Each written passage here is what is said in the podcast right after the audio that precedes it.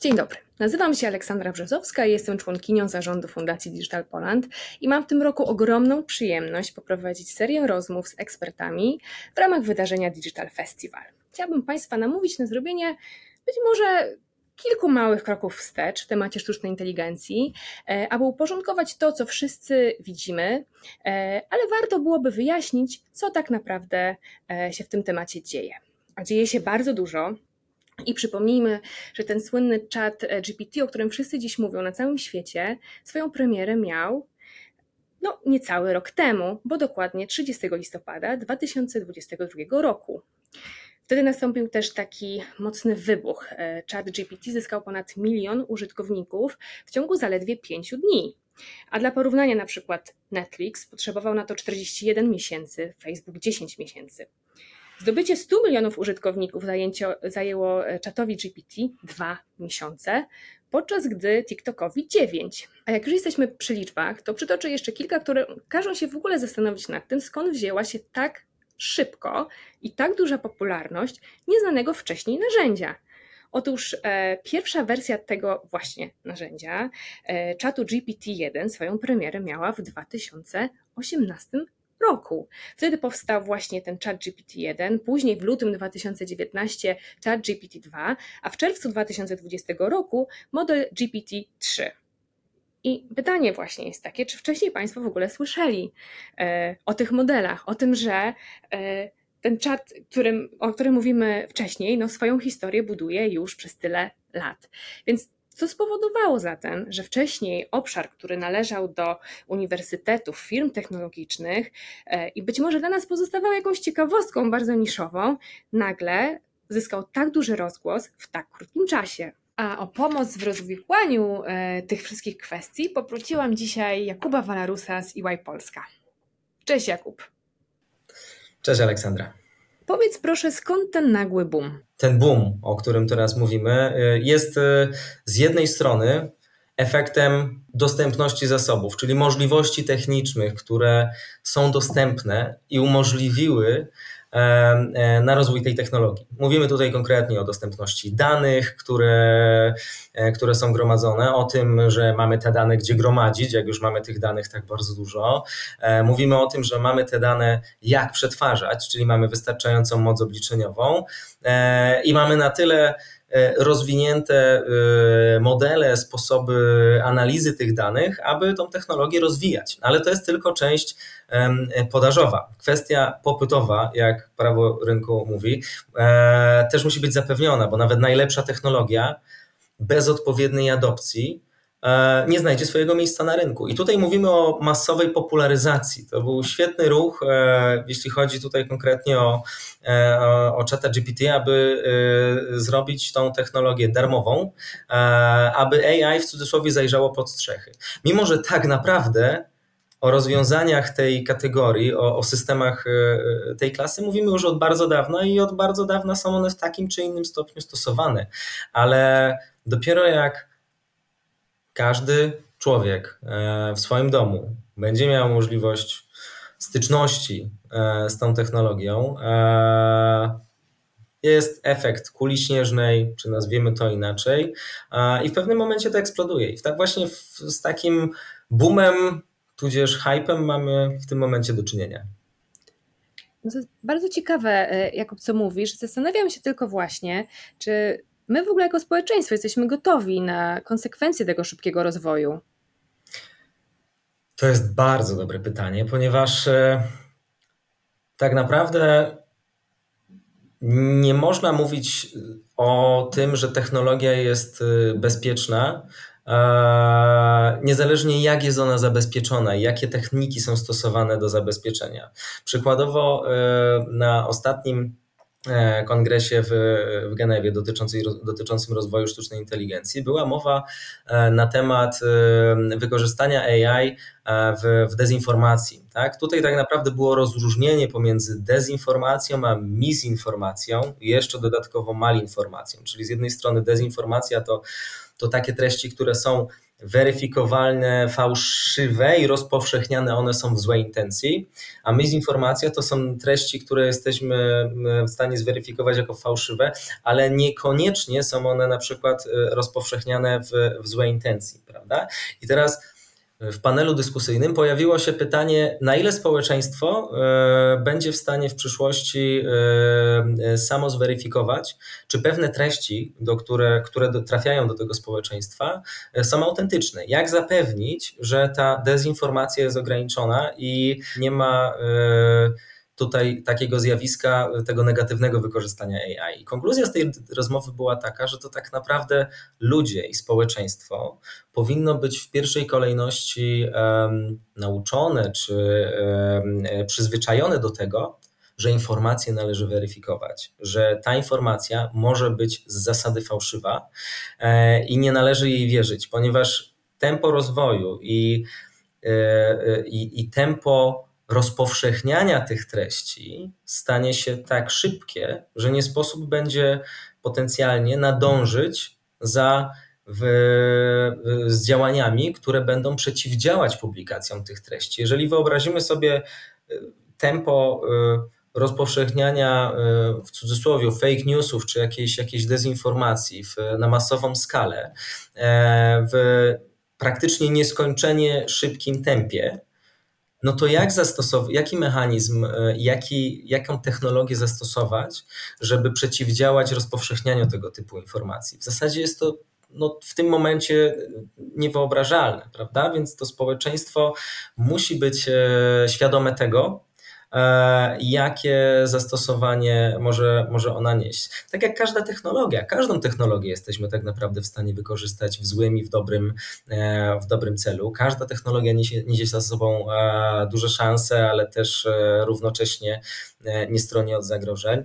No rozwój internetu też wymagał od człowieka nauczenia się pewnych e, schematów działań, e, pewnej świadomości e, tego, że hasła nie zapisujemy na komputerze, tego, że nie podajemy swoich kodów nieznajomym, tego, że pieniądze mogą wypłynąć z konta nie tylko poprzez przysłowiowy napad na bank, tylko po prostu przez wyciągnięcie informacji poufnych, wrażliwych przez osoby, które nie są do tego autoryzowane. Więc technologia w tym znaczeniu kształtuje społeczeństwo, kształtuje świadomość i, e, i to, jak, jak ludzie się zachowują.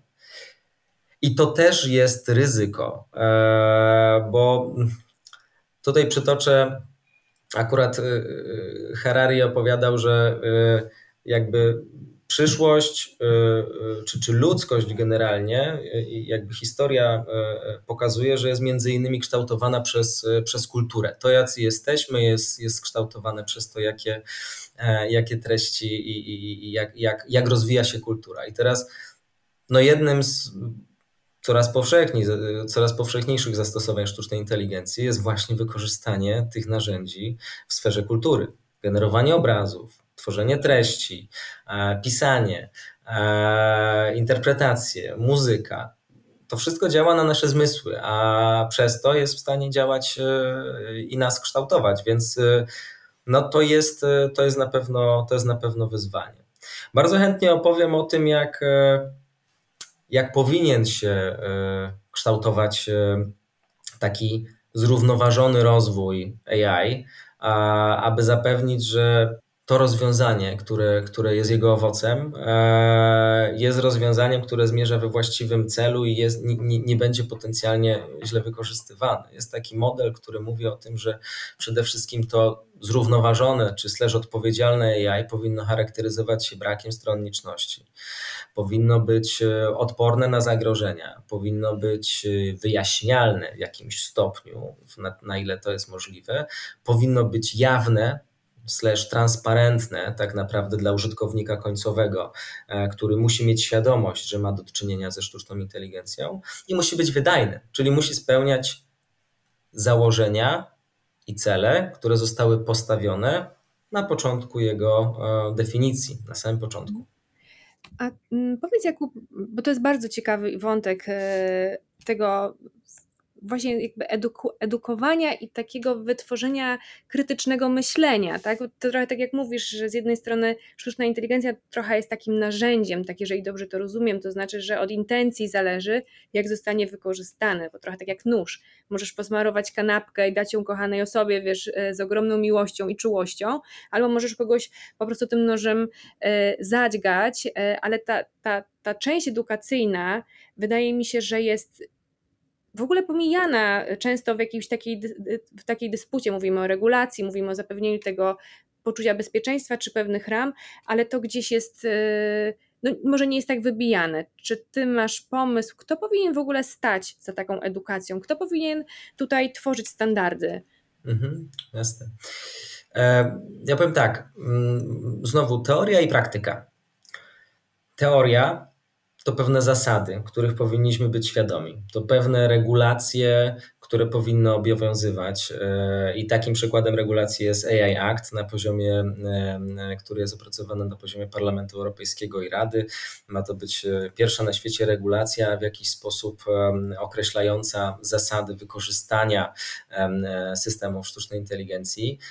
I tam, nie wchodząc już w szczegóły, wyróżnia się kilka klas systemów: systemy o niskim, średnim, wysokim ryzyku i systemy, które są zupełnie niedopuszczalne do w cudzysłowie obrotu, do wykorzystania. E, oczywiście w zależności od klasy systemu, e, organizacja, która odpowiada za jej wdrożenie, powinna e, przedsięwziąć wcześniej odpowiednią analizę ryzyka związaną z wykorzystaniem tych technologii, zanim w ogóle zostanie ona dopuszczona. Ale mówiliśmy o teorii, tak? Teoria to są pewne zasady, reguły, normy których powinniśmy być świadomi e, i które po prostu powinny obowiązywać. Tak? Wiemy, jak, jak korzystać z noża i co zrobić, żeby się nie zaciąć. Tak, tak samo powinniśmy wiedzieć, jak wykorzystać technologię, która, z którą mamy do czynienia, aby e, nie, aby nie stworzyć jakiegoś dodatkowego ryzyka, czy, czy tak naprawdę okazji do tego, żeby ona została wykorzystana w złym celu. No ale znowu, praktyka. E, praktyka to nic innego innego jak, jak ćwiczenia, jak akcje uświadamiające, jak to, e, że należy weryfikować e, tą świadomość. E, to, że organizacje, które decydują się na wdrożenie rozwiązań opartych o sztuczną inteligencję, powinny w sposób jawny i transparentny w pierwszej kolejności informować że mamy do czynienia e, z, e, z takim, a nie innym rozwiązaniem. Że jak rozmawiamy, to rozmawiamy z, e, z, z chatbotem czy z jakimś wirtualnym asystentem, który jest nam po to, żeby, jest tutaj po to, żeby pomóc, ale ostatecznie jest to system, któremu na przykład nie przekazujemy takich czy innych danych. Tak? W oderwaniu od tego jakby nie stracą na aktualności y, dotychczasowe normy i reguły. Przykładowo sztuczna inteligencja w ostatnim czasie e, pojawiło się takie rozwiązanie ale chat GPT, które nazywa się Worm GPT, które jest bardzo sprytnym narzędziem do tego, aby e, wykorzystywać e, model do generowania bardzo przekonujących maili, wiadomości, treści, które mają wyłudzać pewne informacje. W normalnym modelu językowym jest to, jest to jakby centralnie zablokowane, nie mamy takiej możliwości, no ale znów ten sam model jakby ten, językowy, e, bez pewnych ograniczeń, bez pewnych blokad, e, kieruje, kieruje na złą stronę. I teraz jak przeciwdziałać takim, e, takim działaniom? Znów, ludzie, społeczeństwo powinni być wyczuleni na to, że cokolwiek, z czymkolwiek mają styczność w przyszłości, jakiekolwiek rozwiązanie wykorzystują, to rozwiązanie e, może być wygenerowane przez sztuczną inteligencję, może zawierać w sobie element sztucznej inteligencji, a co za tym idzie, nie powiem, że należy podchodzić do niego z pewną rezerwą, to po prostu wejdzie w naszą naturę. E, za jakiś czas e, dostosujemy się do tego w sposób, miejmy nadzieję, naturalny. I na koniec chciałem jeszcze powiedzieć jedną rzecz, że o ile cały czas jest głośno o nowych zastosowaniach sztucznej inteligencji e, i także o tych złych zastosowaniach sztucznej inteligencji, tak patrząc na wprost, e, e, troszeczkę w przeszłość, no nie mieliśmy jeszcze okazji na nasze szczęście doświadczyć jakiejś spektakularnej, nie chcę mówić głośno, katastrofy, awantury, spektakularnych wycieków związanych z wykorzystaniem tej technologii. Nie było jeszcze głośno o tym, jak wielkie ryzyka ona za sobą niesie. A jak mógłbyś podać kilka przykładów takich, e, nawet jeżeli nie spektakularnych, wycieków informacji, to przynajmniej sytuacji, gdzie padało, padały pewne podejrzenia o tym, że pewne decyzje dużych grup ludzi na przykład zostały zmanipulowane, mm, albo dochodziło do takich dużych naruszeń właśnie związanych z e, wysyłaniem takich właśnie fake newsów. E, to mi się wydaje, że jest również ciekawe, żeby Państwu uzmysłowić, że to się dzieje. To, to nie jest jakaś teoretyczne rozważanie, to, to już w naszej historii historii e, miało miejsce. Pewnie o części przykładów wiemy, a, e, a, a być może e, część rzeczy, która się zadziała, jeszcze nie dojrzała światła dziennego, bo to tak jak w cyberbezpieczeństwie mówimy, że każda firma już została zaatakowana. Pytanie, czy jest świadoma tego, że już jest atakowana, czy wykryła ten atak, czy, czy jest cały czas e, staje się, e, staje się przedmiotem tego ataku.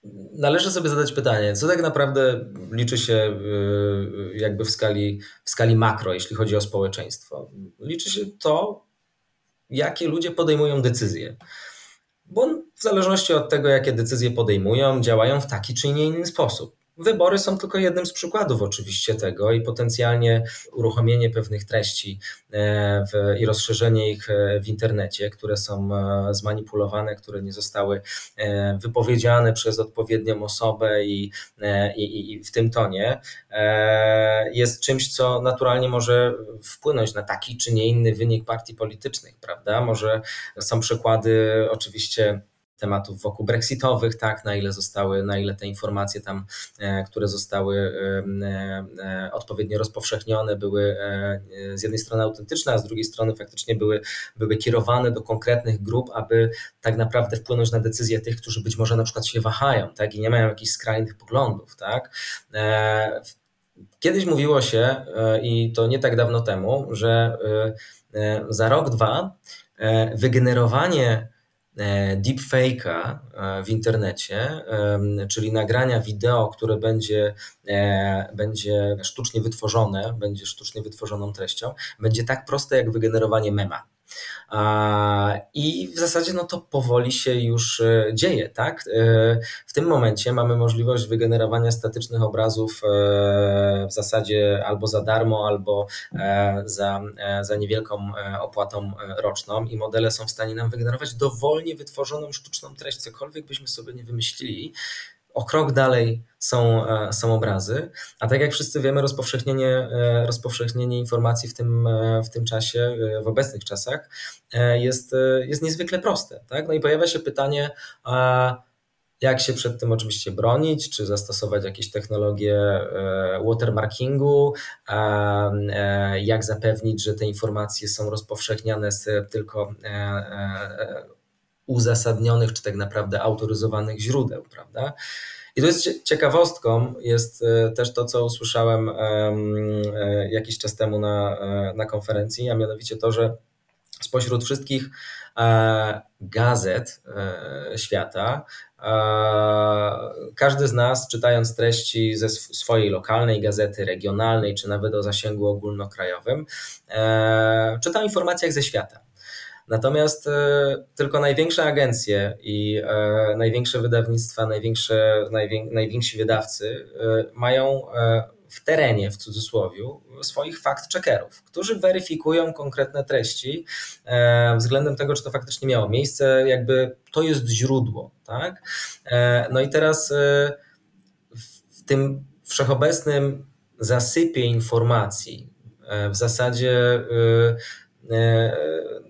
algorytmy same decydują, jakie informacje e, nam zasugerować, co nam rekomendować. Znają naszą historię, znają nas i, i próbują oszacować, gdzie będziemy, jakby czym będziemy najbardziej zainteresowani. No bo klikanie to jest, to jest generowanie ruchu, to jest gromadzenie danych, to jest, to jest przychód z reklam, to jest bardzo wiele różnych rzeczy, które, które stoją za tym, żeby, żeby klikać, żeby oglądać, żeby pewne treści konsumować. Tak? No i teraz ten, ten zasyp jest wszechobecny. Jaką mamy gwarancję, ile z tych informacji zostało faktycznie rzeczywiście zweryfikowanych, ile z nich jest prawdziwych? Tak?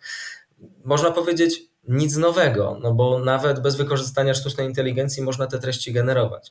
Problem polega na tym, że e, to, z czym mieliśmy do czynienia e, do tej pory, e, możemy sobie wykładniczo podnieść do potęgi X i zastanowić się, jak w takiej rzeczywistości można funkcjonować, kiedy, kiedy większość treści, czy wszystkie treści będą w taki czy inny sposób generowane. Nie mówię tylko o treściach, treściach e, o słowie pisanym, e, ale ta technologia znów wchodzi już w sferę e, jakby mm, w nasz naszą percepcję związaną z obrazem, ze wzrokiem, z, konsumowaniem treści, obrazów i, i wideo.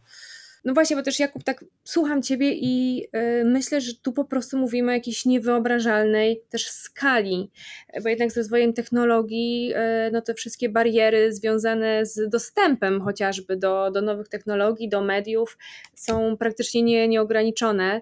Więc to jest też bardzo ciekawe w kontekście chociażby też takiego nowego nurtu w marketingu, który jest związany z takim, e, takim to jednak social media, ale też influencerami, którzy zaczynają być również kreowani przez sztuczną inteligencję. Są już nawet na naszym polskim rynku przykłady y, wirtualnych influencerek.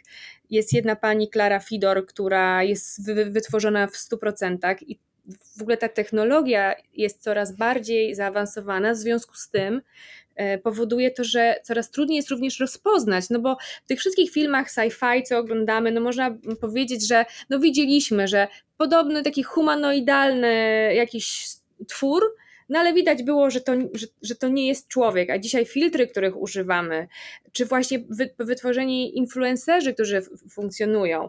E, nie wiem, z tego co kojarzę w Chinach jest nawet jakaś studentka chińska, która po prostu uczestniczy w zajęciach, no prowadzi życie tak jakby była równoprawną uczestniczką. Czy ty w ogóle uważasz, że docelowo to jest jakiś model, który ma szansę na funkcjonowanie, że my będziemy żyli w jakiejś symbiozie z, ze sztuczną inteligencją, tak wiesz, traktując ją jako równoprawnego uczestnika życia społecznego? No to odpowiadając na to pytanie, wyobraźmy sobie może e, takie trzy scenariusze, jak świat będzie wyglądać za 10 lat. Na przykład, wyobraźmy sobie scenę, pod kątem oczywiście wykorzystania sztucznej inteligencji. Scenariusz pierwszy zakłada, że AI totalnie rozlewa się na świat jest wszechobecny w każdej sferze naszego życia, jest wszechobecny, nie ma swoich granic, jest nieregulowany, w zasadzie y, następuje jakaś symbioza, miejmy nadzieję. Scenariusz drugi to, to taki scenariusz, w którym e, w, w niektórych krajach, przyjmijmy w Chinach, sztuczna inteligencja faktycznie rozlewa się totalnie, ale są pewne wyspy, na świecie, w cudzysłowie wyspy, kraje, w których, e, w których ta technologia jest ściśle monitorowana, wręcz zabroniona albo bardzo mocno restrykcyjnie tego kraju podchodzą. No i scenariusz trzeci, równie skrajny, to jest, e, mówiąc krótko, totalne ograniczenie wykorzystania sztucznej inteligencji, e, globalne porozumienie przeciwdziałaniu rozwojom, rozwojowi prac na, jakby w tym obszarze, pod ścisłą lupą i tak dalej. I wydaje mi się, że e, no każdy z nich może być równie, e, równie prawdopodobny, biorąc pod uwagę właśnie zakres, e, zasięg stosowania. No w tym momencie w świecie informacyjnym nie ma granic. I teraz wspominałeś bardzo fajnie przykład chińskiej studentki, wirtualnej studentki, tak? czy, czy jakiegoś tworu, który który publikuje takie czy inne treści. No i teraz e, w świecie e, nieograniczonego przepływu informacji no należałoby podjąć bardzo radykalne środki, żeby ograniczyć wpływ w cudzysłowie tej studentki, jeżeli stałaby się popularna, na resztę globu, prawda? A podejście do wykorzystania czy rozwoju sztucznej inteligencji w różnych krajach, w różnych ustrojach politycznych, w różnych regionach mających takie czy inne motywacje i pobudki i, i, i na takim czy nie innym poziomie rozwoju społeczeństwa e, sprawia, że e, no tak naprawdę mamy taką e, no, nieograniczony dostęp, nie powiem demokrację, ciężko, ciężko tak naprawdę to, to, to nakreślić, nie? Jak, jak za 10 lat wykorzysta się E, tą technologię i jak ten świat będzie wyglądał. Czy będzie to totalnie zabronione, czy będzie to w zasadzie w niekontrolowany sposób rozpowszechniane i miejmy nadzieję na tyle się ustabilizuje, że po prostu jak z internetem będzie to narzędzie codziennego użytku, którego, które, które ludzie będą wykorzystywać, będzie e, co do zasady e, e, bilans dodatni, więcej plusów, oczywiście cały czas ryzyka zagrożenia, ale jednak, jednak ta technologia pozwoli się, pozwoli się nam rozwinąć. A czy, czy będzie taki mm, nie wiem, no, w pewnym sensie wymagałoby to pewnie e, jakiegoś ograniczenia e, internetu, ograniczenia przepływu informacji. Na wszystko patrzymy z perspektywy ograniczeń, które teraz widzimy, ale za 10 lat te ograniczenia mogą całkowicie zniknąć. Mogą e, być wykorzystywane technologie, które, które będą zdolne do, do złamania każdego hasła obecnie stosowanego do wyciągnięcia każdej informacji, która gdzieś w tym momencie jest przechowywana.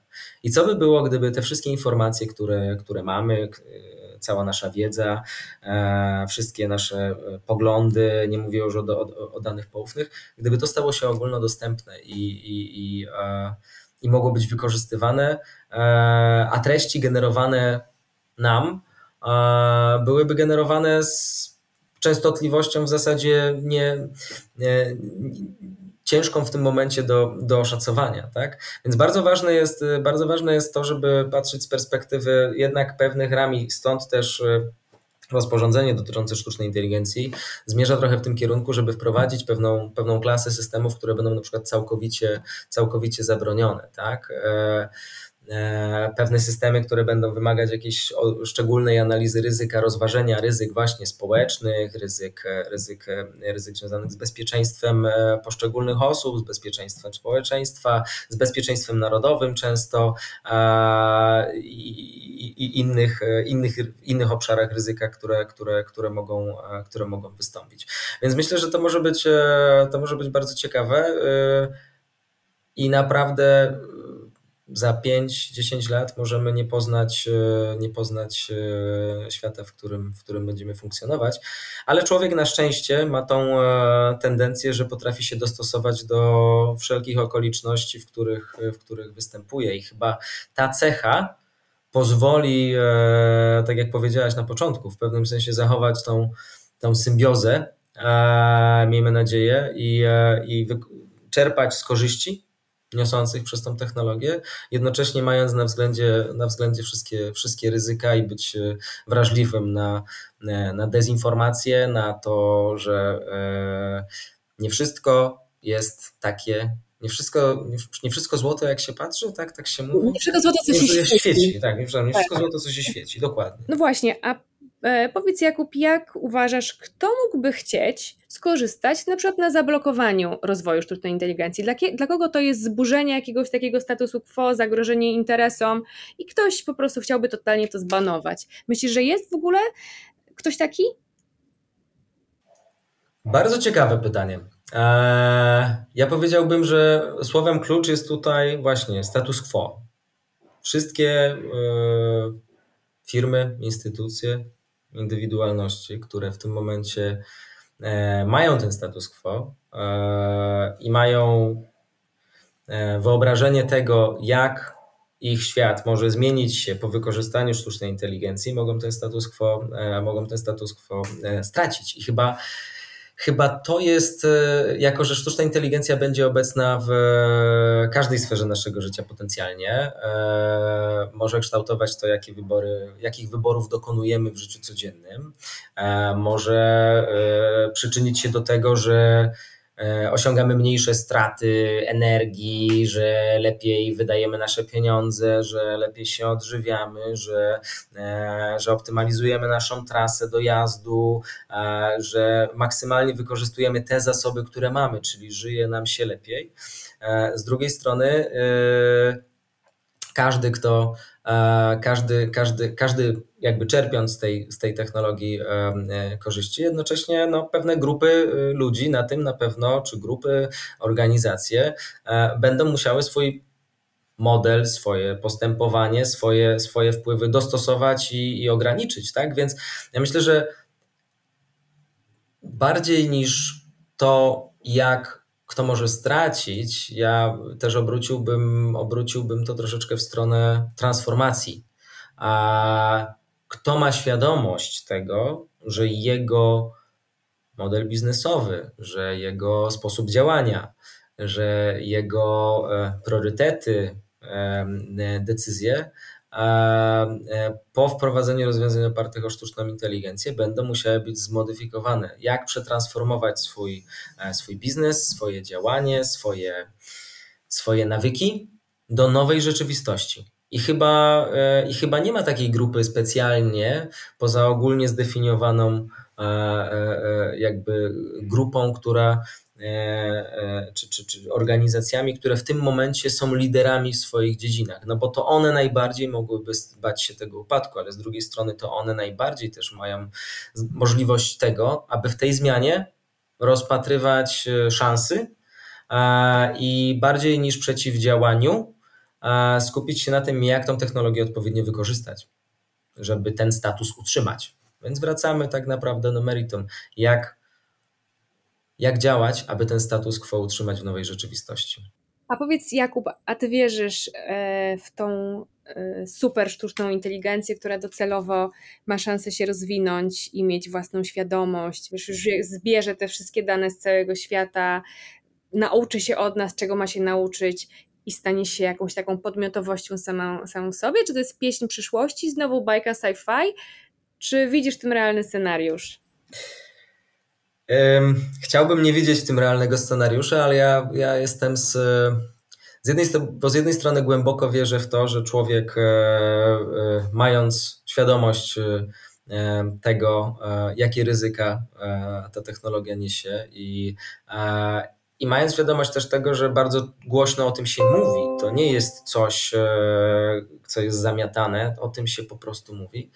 E, a, więc chciałbym wierzyć w to i, i, i, i wierzę, że w jakiś sposób uda się to ograniczyć, bo e, to, co kiedyś przeczytałem, jest e, mm, odnośnie rozwoju sztucznej inteligencji, jest szczególnie ciekawe, że w pewnym momencie następuje tak zwany punkt przełamania, w, którego, w którym sztuczna inteligencja stanie się, będzie zdolna uzyskać właśnie ten status superinteligencji, która będzie nie tylko ogólną sztuczną inteligencją, tylko będzie w stanie sama się e, rozwijać, dokształcać, e, e, rozwijać szybciej niż, niż, niż, niż umysł ludzki jest w stanie pojąć. I teraz bardzo ciekawym zagadnieniem było to, jak szybko może się to stać, bo niektórzy mówią, że taki proces może trwać tygodniami, inni mówią, że od tego punktu to, to, to jakby osiągnięcie tego punktu to, to, to mogą, być, mogą być miesiące rozwoju i, i jakby długi rozwój, a niektórzy mówią, że to może się równie dobrze stać się w, dosłownie w sekundę. To znaczy, jak dostąpi, nastąpi pewien punkt, to tak niesamowicie przyspieszy rozwój w tak niewyobrażalnie szybkim, szybkim tempie, że w cudzysłowie w mgnieniu oka e, ta superinteligencja uzyska ten, ten status i będzie w stanie e, tak szybko pewne scenariusze, modele, decyzje czy, czy sposoby działania wypracować, żeby pokierować w takim czy innym, czy innym stopniu. I to jest to tak naprawdę mnie, e, mnie, mnie kiedyś właśnie zainspirowało do tego, żeby się zastanowić, że że to nie jest, to oczywiście wszystko, co mamy obecnie, jest owocem przeszłości, prawda? I owocem prac naszych, naszych przodków, tego, e, jak, e, jak, jak na przestrzeni wieków oni, oni wypracowali. Tak samo sztuczna inteligencja też nie stworzy się sama od siebie. Prace nad nią już, już trwają e, wiele, wiele lat. Natomiast jest naprawdę niesamowicie ciężka granica, oczywiście w teorii, pomiędzy tym statusem superinteligencji. W momencie, jak zostanie on, zostanie on osiągnięty, to, to niekoniecznie już będzie zjawisko kontrolowalne, bo to może być kwestia sekund, aby, aby to się stało. Ale myślę, że jakby reasumując, nie, jest to czysto teoretyczne i hipotetyczne zagadnienie. Ja w praktyce wierzę, że, e, że e, ludzie mając, e, mają swoją świadomość i doświadczenie i, i wolę, a, a jednocześnie umiejętność dostosowania się będą w stanie w przyszłości czerpać z tej technologii korzyści. No i takie jest, e, taka jest e, też e, moja, moja wizja, mój cel, pracując w dziale zarządzania ryzykiem informatycznym i, i zajmując się zagadnieniami związanymi z, z ryzykiem AI. Właśnie taka jest moja misja i ludzie tacy jak, tacy jak pracownicy w moim, w naszych zespołach realizują swój, swój cel na co dzień i czuwają nad tym, żeby ten rozwój AI zmierzał we właściwym kierunku. I obyśmy wykonali dobrą pracę. Uf, to ja w takim razie e, mogę spać spokojnie, bo z tego co słyszę, Jakub, to jest nadzieja dla ludzkości, że jednak te miliony lat ewolucji w jakiś sposób rozwinęły nas na tyle, e, że właśnie tym ratunkiem albo takim oswojeniem, uznaniem sztucznej inteligencji będzie nasza ludzka inteligencja. Bardzo dziękuję Ci za rozmowę i za tą piękną klamrę a Państwa zapraszam na odsłuchanie naszego odcinka.